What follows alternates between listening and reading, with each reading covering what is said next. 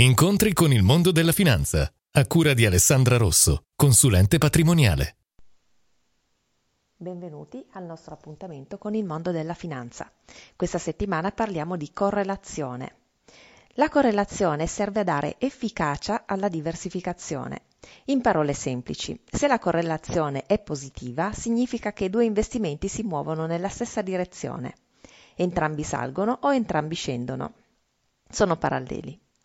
Quando invece la correlazione è negativa, significa che quei due investimenti si muovono all'opposto.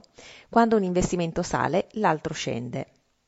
Quando due investimenti si muovono ognuno dove vuole, si ha correlazione nulla, quindi pari a zero. Scegliendo accuratamente investimenti che non siano perfettamente correlati, si avrà una buona diversificazione. Viceversa, se la scelta dei diversi investimenti non è ben equilibrata, Pur avendo molti investimenti, si penserà di avere un portafoglio ben diversificato, ma non sarà così e quel portafoglio sarà esposto ad alto rischio. Stay tuned e alla prossima settimana.